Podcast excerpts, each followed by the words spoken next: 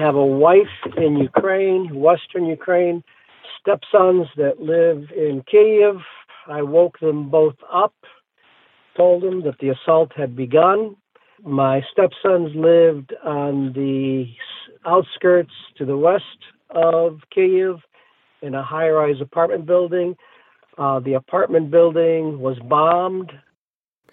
More than a million people have fled Ukraine since Russia's invasion. It's the largest mass exodus in Europe since the Balkan War in the 1990s, and the UN warns that number could reach 4 million in the coming month. After the break, we'll take a look at the refugee experience with one of you, John. John is in Poland with his wife, but his stepsons are still in Ukraine. We touched base with John, and we'll have that conversation in just a moment. I'm Jen White. You're listening to the 1A podcast, where we get to the heart of the story. A reminder to have your questions answered on future topics or just to let us know what you think. Tweet us at 1A. Support for NPR and the following message come from BetterHelp, offering online counseling. BetterHelp therapist Hesu Joe knows that lockdown has been hard on us as humans. We as people are hardwired to connect with others, which is why this whole time is so difficult. The connection that happens between people can be very powerful, and how healing it can be to have a healthy relationship with someone. To get matched with a counselor within 48 hours and save 10%, go to betterhelp.com slash 1A. Support for NPR and the following message come from BetterHelp, offering online counseling. BetterHelp therapist Hesu Joe knows that lockdown has been hard on us as humans. We as people are hardwired to connect with others, which is why this whole time is so difficult. The connection that happens between people can be very powerful, and how healing it can be to have a healthy relationship with someone. To get matched with a counselor within 48 hours and save 10%, go to betterhelp.com slash 1A. Over this last year and a half, the world's been through a lot so, on this season of the StoryCorps podcast, we'll hear stories reminding us that even when times are hard, we can still begin again. Listen to our new season wherever you get your podcasts. We're talking about the war in Ukraine. Here's John's story. His family has been caught in the conflict. We checked in with him. John says it took his wife 18 hours to get to the border crossing where he met her in Warsaw. When we heard that initial message, he was in Poland with his wife, but his stepsons are still in Ukraine. I was waiting to find out what border crossing they would be going to because there was traffic that in some cases people were waiting over a day in, in their vehicles to get to the border.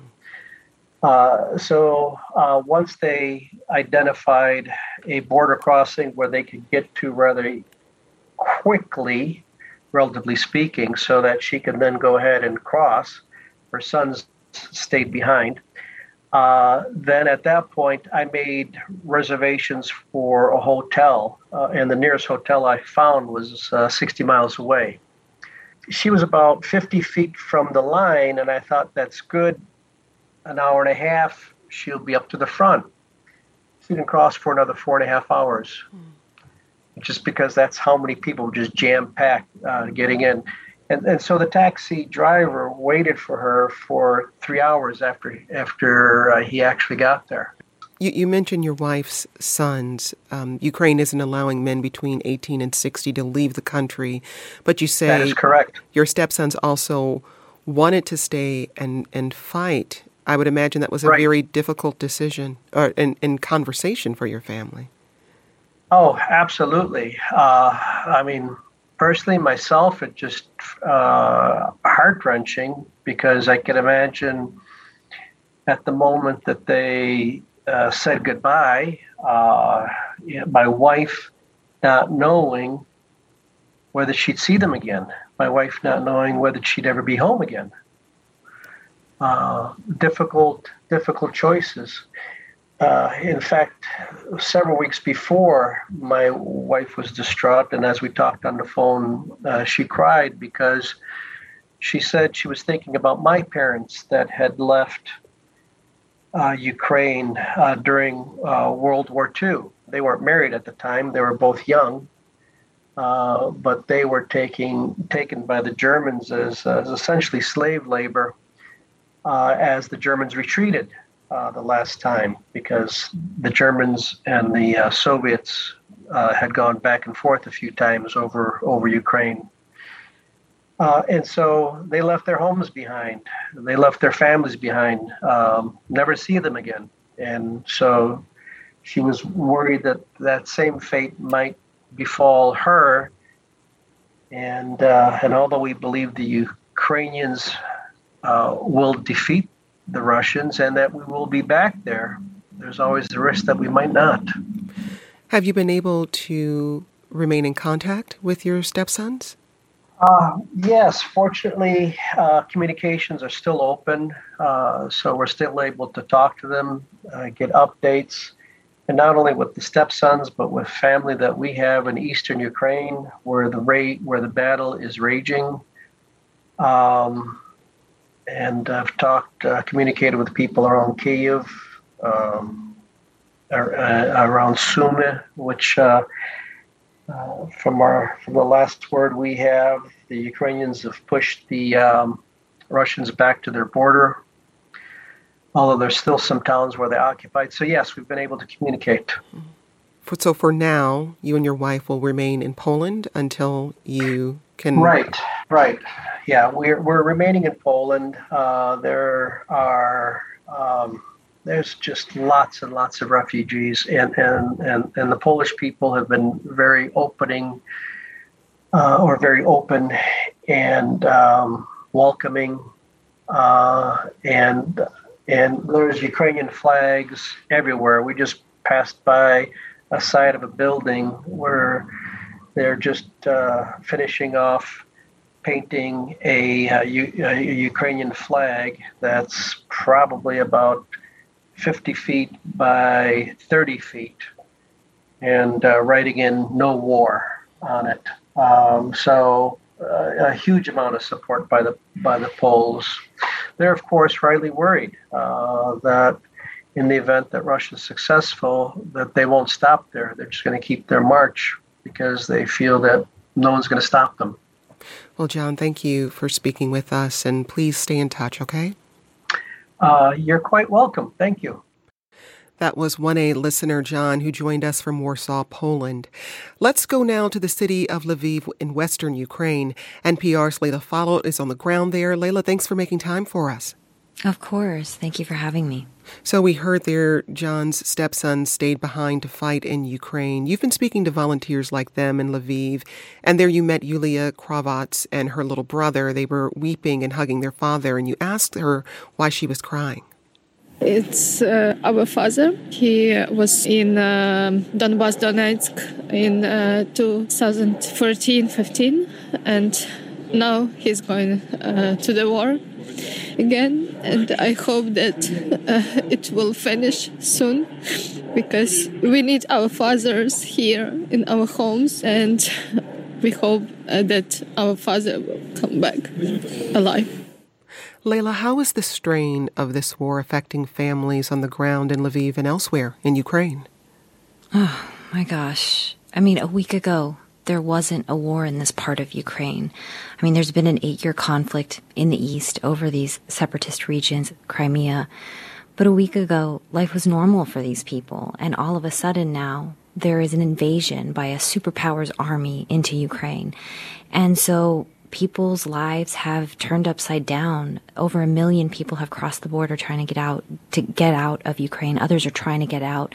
Men from 18 to 60 years old under martial law cannot leave Ukraine. They are expected to possibly fight if needed. In Lviv, which is relatively safe, it hasn't come under the attacks that we're seeing in the capital, in um, Kharkiv, in other parts of Ukraine, it's sort of become a base for shaping resistance with people from all walks of life, whether they're extremely liberal, apolitical, extremely conservative, extreme ideas, no political political ideas at all, really chill people as they self-describe themselves. And now, you know, I met a guy who was painting houses last week. He described himself as chill. He'd go home, smoke hookah, watch TV. Now he's mass producing Molotov cocktails at an abandoned factory in the middle of the city. That's his way of contributing to the war effort.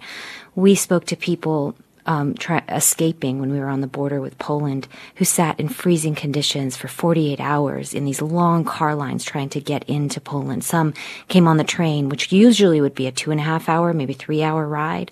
It took 15, 16 hours, no standing room, and it's mostly women and children escaping on their own, having to leave their loved ones that are men behind one young man that I spoke to actually, he talked about, he's 16 and he talked about having to decide whether to stay in Ukraine with his father and face possibly dying in front of him or watching his father die or leave Ukraine with his mother to safety.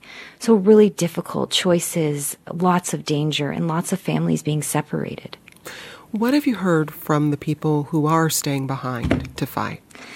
there is this sense of unity and this sense that they're in it kind of alone, even though they are getting support with weapons and things. They're fighting this army alone. And so everybody is trying to figure out how to contribute in the people that we've been speaking to. They also feel like they are in the middle of what is a proxy war between superpowers. One woman I spoke to as we took the train from uh, a border town in Poland, into Lviv, said it feels like there's a global game going on between Russia, the US, and China about recutting the map and power. They want to be part, she says, of the Western democracies, and the, the West has to decide whether they're part or not a part of it, whether they win or lose. That's how she put it. But she was also going back because she has something to protect, which is her son. So she had been on vacation in Milan. The attack began, which gives you an idea of how caught off guard so many people felt when the invasion happened um, and she was going back to be with him. Before we let you go, you, have covered other wars. You were the Baghdad bureau chief for McClatchy newspapers. What strikes you about the U.S. response to this invasion compared to its response to, to other invasions? Well, I mean, I think I will talk about the way um, this this is talked about. Um, I think there has been a lot of concern that that there isn't as much concern about lives and refugee crises that come out of Afghanistan, Yemen, Syria. And there should be concern for all of them. Lives do matter, right? And so that um, has been a concern that I've heard voiced about coverage of this, um, and I've been very cognizant of because these this crisis that I'm covering right now it is awful and it is the first time for so many people and it should never happen to any population. And unfortunately, I've seen it before. We watched what happened in Afghanistan six months ago. We spoke to displaced people here in Poland, uh, in Poland, sorry, I'm in Lviv now, who were from Afghanistan, created a new life in Lviv three years ago, and now found themselves stranded on the Polish border trying to figure out a new safety, safe place. And so this happens to communities and it is always a tragedy. That's NPR host Leila Fadel reporting from Lviv in western Ukraine. Leila, thank you so much for speaking with us. Thank you for having me. Let's bring in a few more voices. Historian Kimberly St. Julian Varnon is a PhD student at Penn State, specializing in Ukraine, Russia, and Eastern Europe. Kimberly, welcome to the program. Thank you for having me. Also with us, Kurt Volker, a former U.S. ambassador to NATO and the former U.S. Special Representative to Ukraine. He's now a senior international advisor for the Center for European Policy and Analysis. Ambassador, thank you for joining us. Hi, thank you. Well, you've both been listening along as we heard from Richard and now Leila. And I'm curious to hear from you first, Kimberly, if there's anything that stands out to you in what you've heard so far. I think the biggest thing that stands out to me, um, and, much of the coverage has been the lack of discussion or the more recent discussion of what's been happening to students from Africa, India, and the Middle East um, near the Polish border.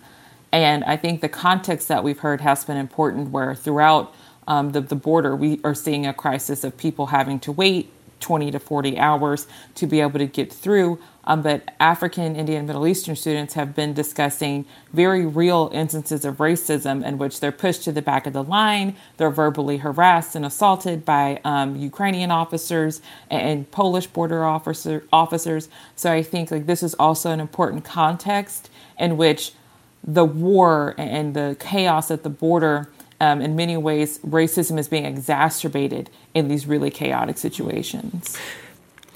The World Health Organization warned Wednesday that a critical supply shortage could cause even more Ukrainian civilians to, quote, die needlessly. And this includes a critical shortage of oxygen, insulin, and other medical supplies. We got this email from Carol who says, Would someone please ask why we are not conducting a supply airlift? We need to support Ukraine. We are guilty of the same actions in Iraq and Afghanistan, and look how those turned out.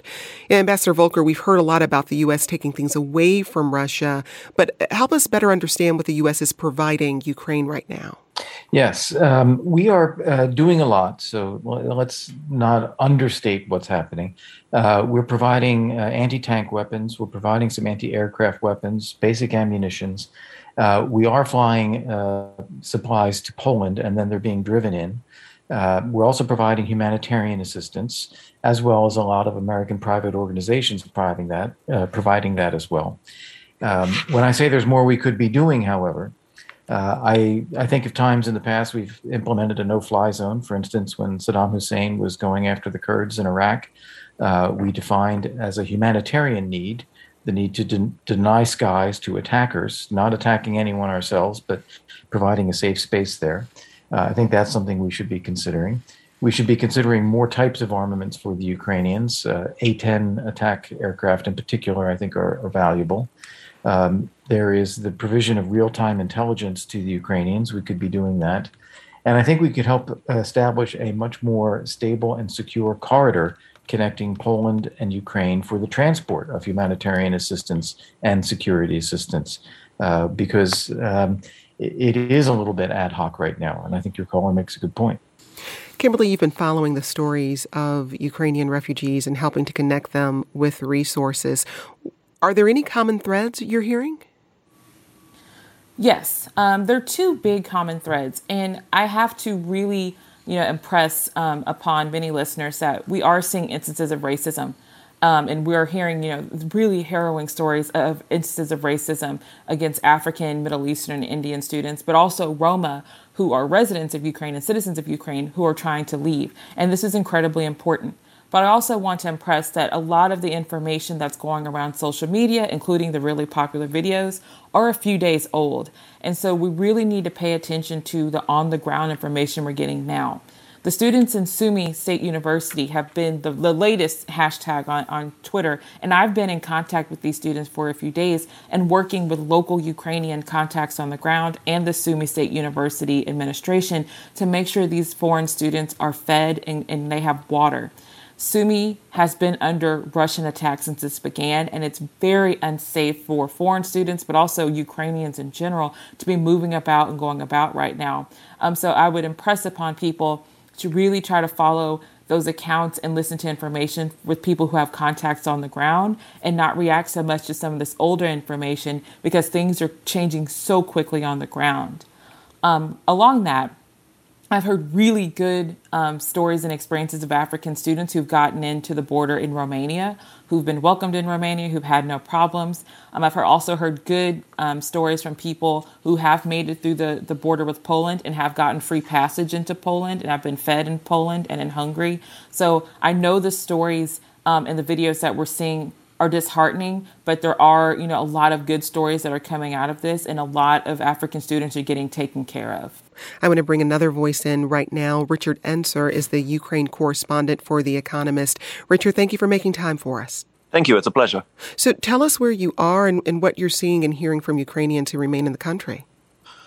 Right. Well, I'm in Lviv, and that's of course uh, far west of the capital, Kiev, in Ukraine. It's it's actually quite close to the Polish border, and of course, as you know, Poland means EU territory, NATO territory, sanctuary. So this is a, of course, a, a city that's on the way. Uh, for a lot of Ukrainians who are fleeing, and of course, the numbers we're seeing, it's you know we're we're probably a couple of days away from this, even just the the last week of migration flows being the the biggest numbers we've seen since the Second World War anywhere in Europe. Um, you know, you speak to Ukrainians, and it's it's you know the the scale of the stories, the the memories, and the hopes and the fears is is really hard to fathom. But the one thing that you definitely hear a lot is just I, I want to get out. I want to, to, to protect myself and you know, w- clearly Vladimir Putin, there's no there's no de- depths that he will not plumb, and we just need to make sure that we can get to safety. We'll be back with more in just a moment. Remember to join future conversations, download our 1A Vox Pop app, and leave us a voicemail. Support for NPR and the following message come from BetterHelp, offering online counseling. BetterHelp therapist Hesu Joe knows that lockdown has been hard on us as humans. We as people are hardwired to connect with others, which is why this whole time is so difficult. The connection that happens between people can be very powerful, and how healing it can be to have a healthy relationship with someone. To get matched with a counselor within 48 hours and save 10%, go to betterhelp.com slash 1A. Over this last year and a half, the world's been through a lot. So, on this season of the StoryCorps podcast, we'll hear stories reminding us that even when times are hard, we can still begin again. Listen to our new season wherever you get your podcasts. Let's get back to our conversation on the war in Ukraine. The mayor of Kiev, Vitaly Klitschko, spoke to CNN earlier this week, and this was his message for Vladimir Putin. We was in USSR. We don't want back to Russian Empire. We see our future as democratic, modern uh, European country. Is it? No discussion. It's our goal. We're fighting for that. We're fighting for our country. We're fighting for our dream. Richard, earlier this week, Ukraine President Volodymyr Zelensky filed an emergency application to join the European Union. Where does that stand? Uh, I mean, it's it's a nice gesture. I, I don't know if anything is going to come of it. Um, you know, if you look at the way that Ukraine has behaved in the past week, Ukrainians from the president Volodymyr Zelensky down to the typical uh, citizen or, or, or you know, residents, the, the, amount of heroism that's been on display on all of our social media feeds and on the nightly news has been, you know, enough to move many of us to tears, um, really. And I think it's fair to say that uh, you know the the Ukrainian people have been better exemplars of traditional European values on a scale that most card-carrying members of the EU could only imagine. Um, that being said, you know something like EU membership, you know there are there are legal guidelines and and and uh, you know, requirements to join such a club. Um, you know, I, I, do not expect an emotional decision to to let them to to let the EU um, to let Ukraine into the EU anytime soon. It may be the kind of thing that is created and then given up at the negotiating table, but uh, that doesn't really matter. What what we have learned in the past week is that Ukrainians are not only European, but they are more European than all of us. Kimberly, you've been in contact with people evacuating Ukraine, and, and what are they saying they need right now?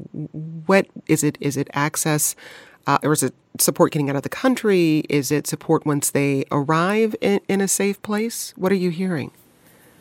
Um, for people evacuating, it really seems to be transportation to the border um, and, and help getting through the border and with the processing. But from what I've heard, once they are through the border, um, they are getting resources such as food and further transportation into Poland and, and Hungary and Romania.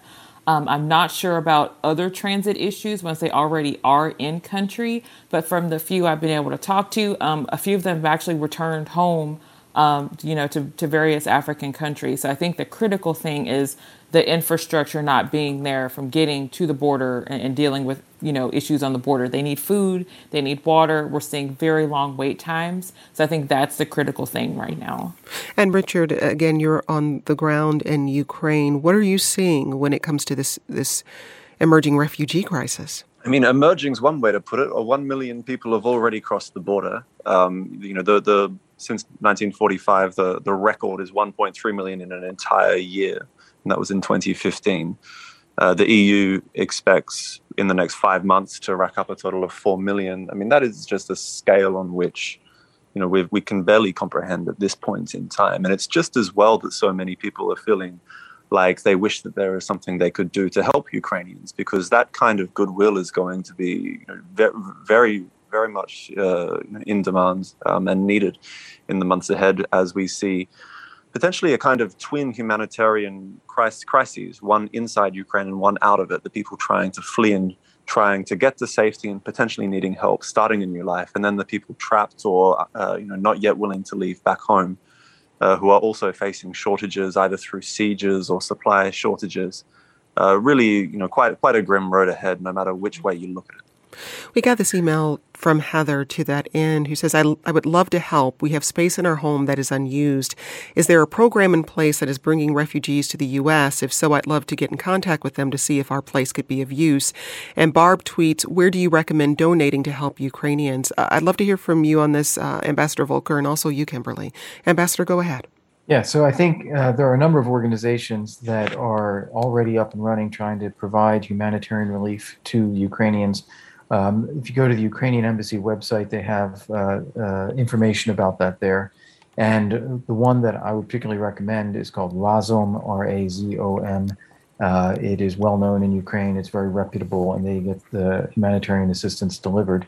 Uh, also, you have uh, the International Red Cross, of course, which is operating out of Poland to try to get things to Ukraine.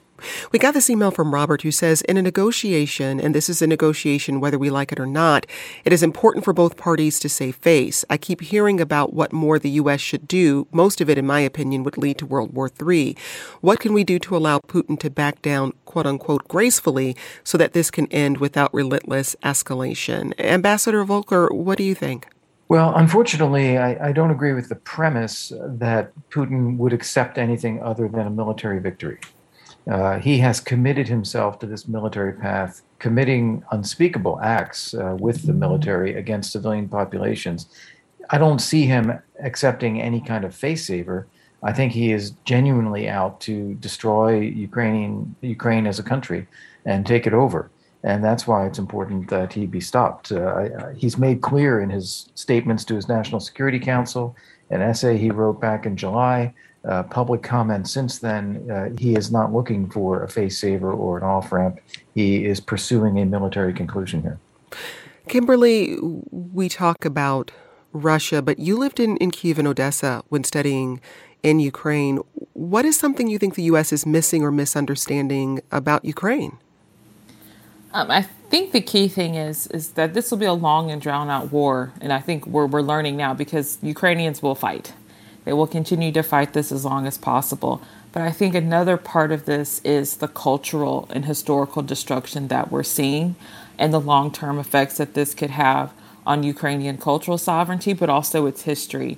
After, I mean, during World War One, during the Soviet Civil War, during World War Two, archives and museums and cultural institutions were destroyed in Ukraine and we haven't been able to reconstruct those. So I think we can also pay attention to like this element of this war that is destroying this culture.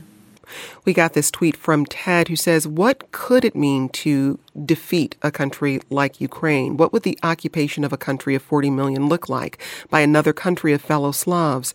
Can Russia really hope to garrison Ukraine with 200,000 troops, half of which only support the other half? Ambassador, there's a lot to unpack there, but what do you make of that tweet from Ted? What are the long term implications of a Russian occupation in Ukraine? Well, um, as uh, uh, our, our, colleague at Penn State just said, um, the Ukrainians will fight. So there will be a, an internal insurgency fighting against a Russian occupying government. Um, the way the Russians, I think, envision this is to decapitate the government, to kill Zelensky, the president, to install, uh, shut down the parliament as well, shut down the Rada, install their own leader, and empower that person to then be issuing decrees in Ukraine to try to create some form of governance, snuff out pockets of resistance, gain control of all the major cities. Um, they are having a very hard time moving on those objectives. It may be, as the caller indicates, that they underestimated the amount of force needed to do this. Uh, 100,000, 200,000 may not be enough. They have more that they can bring to bear. They haven't committed to that yet. Um, and if they were able to do what they want and gain control of governance in Ukraine and use the military and intelligence services and secret police to repress people, uh, you would be uh, having essentially a, a, totalitarian state that they would try to control uh, as the Ukrainians try to mount a resistance uh, it would be bloody, brutal, awful, and it would uh, continue a state of co- conflict and tension for a long time. Richard, your thoughts? Yeah, I agree. We're in a sense of um, you know lots of things collapsing at once, and it's just a matter of time to see what collapses first. You know, there is an admirable Ukrainian resistance, which, uh, you know, as its defenses weaken, will will start to buckle, and then um, a, a, an inner circle in in Vladimir, uh, in Vladimir Putin's corner, which is being you know thwacked, thwacked with sanctions, and you know possibly uh, leading to uh, leading to the possibility of a, a palace coup or, or, oligarchs or other advisors having second thoughts, and then of course you've got the the dynamic at, at the, the you know the, the groundswell of Russian society um, facing really. Um, all kind, all manner of different oppression, including the possibility of the declaration of martial law. Um, so you know, instability at every turn, and and what you know, a lot of things look like they could be tottering quite soon, and whichever one kind of keels over first. Uh, could really decide not just the future of uh, the outcome of this immediate war, but really the the, the world order in, in in a way. Well, Russian forces are surrounding several major Ukrainian cities, including Kiev, and a second round of ceasefire talks are happening right now in Belarus. Richard, what will you be watching for in the days ahead? Um, I'm going to be watching for, uh, obviously, the, the, the population centers, Kharkiv and Kiev. I'm going to be looking at how well the Ukrainian defenses hold up. I'm going to be looking at the morale of Ukrainians, whether that morale starts to sap as these in, increasingly indiscriminate and barbaric uh, military tactics that the Russians are using um, is causing people either to flee to save their own lives or at least become a little bit more pessimistic about uh, Ukraine's ability to win this war. Um, I'm going to be looking at, of course, Russian society to see whether uh, you know Vladimir Putin's calculus uh, remains the same, and whether he feels like he can hold on at home, or whether he feels like he's threatened and needs to either back down or lash out. And of course, uh, one way he could lash out is by attempting some kind of nuclear escalation which would be deeply, you know, the most deeply worrying of all the possibilities on the table. We have uh, just but a, of course, we, yeah, we have just about a, a, minute left here. Ambassador, re- briefly from you, what are you watching? Well, I, I think what I'm watching, uh, maybe a little bit with naive optimism, but but with some hope, is that the Russians will not succeed uh, in taking over Kiev. They will pound Kiev and Kharkiv and Mariupol over the next few days they will deplete fuels and ammunition, and they will not succeed. And then I think people in Russia are going to be asking questions about Putin's leadership. Kimberly, uh, what has he gotten this country into? Kimberly, briefly, I'll give you the last word here. What will you be watching? I'll be watching um, the border, but I'll also be watching and hoping for food and humanitarian supplies to go to Ukrainians who can't leave right now. That's Kimberly St. Julian Varnon, a historian and a PhD student with Penn State, specializing in Ukraine, Russia, and Eastern Europe. Also with us, Kurt Volker, the former U.S. ambassador to NATO and the former U.S. special representative to Ukraine. He's now a senior international advisor for the Center for European Policy Analysis. And Richard Ensor joined us. He's the Ukraine correspondent for The Economist. Thanks to you all. Today's producer was Paige Osborne with help from Catherine Fink, Avery Kleinman, Arfie Ghedi, Michelle Harven, and Jonquilyn Hill. This program comes to you from WAMU, part of American University in Washington, distributed by NPR. I'm Jen White. This is 1A.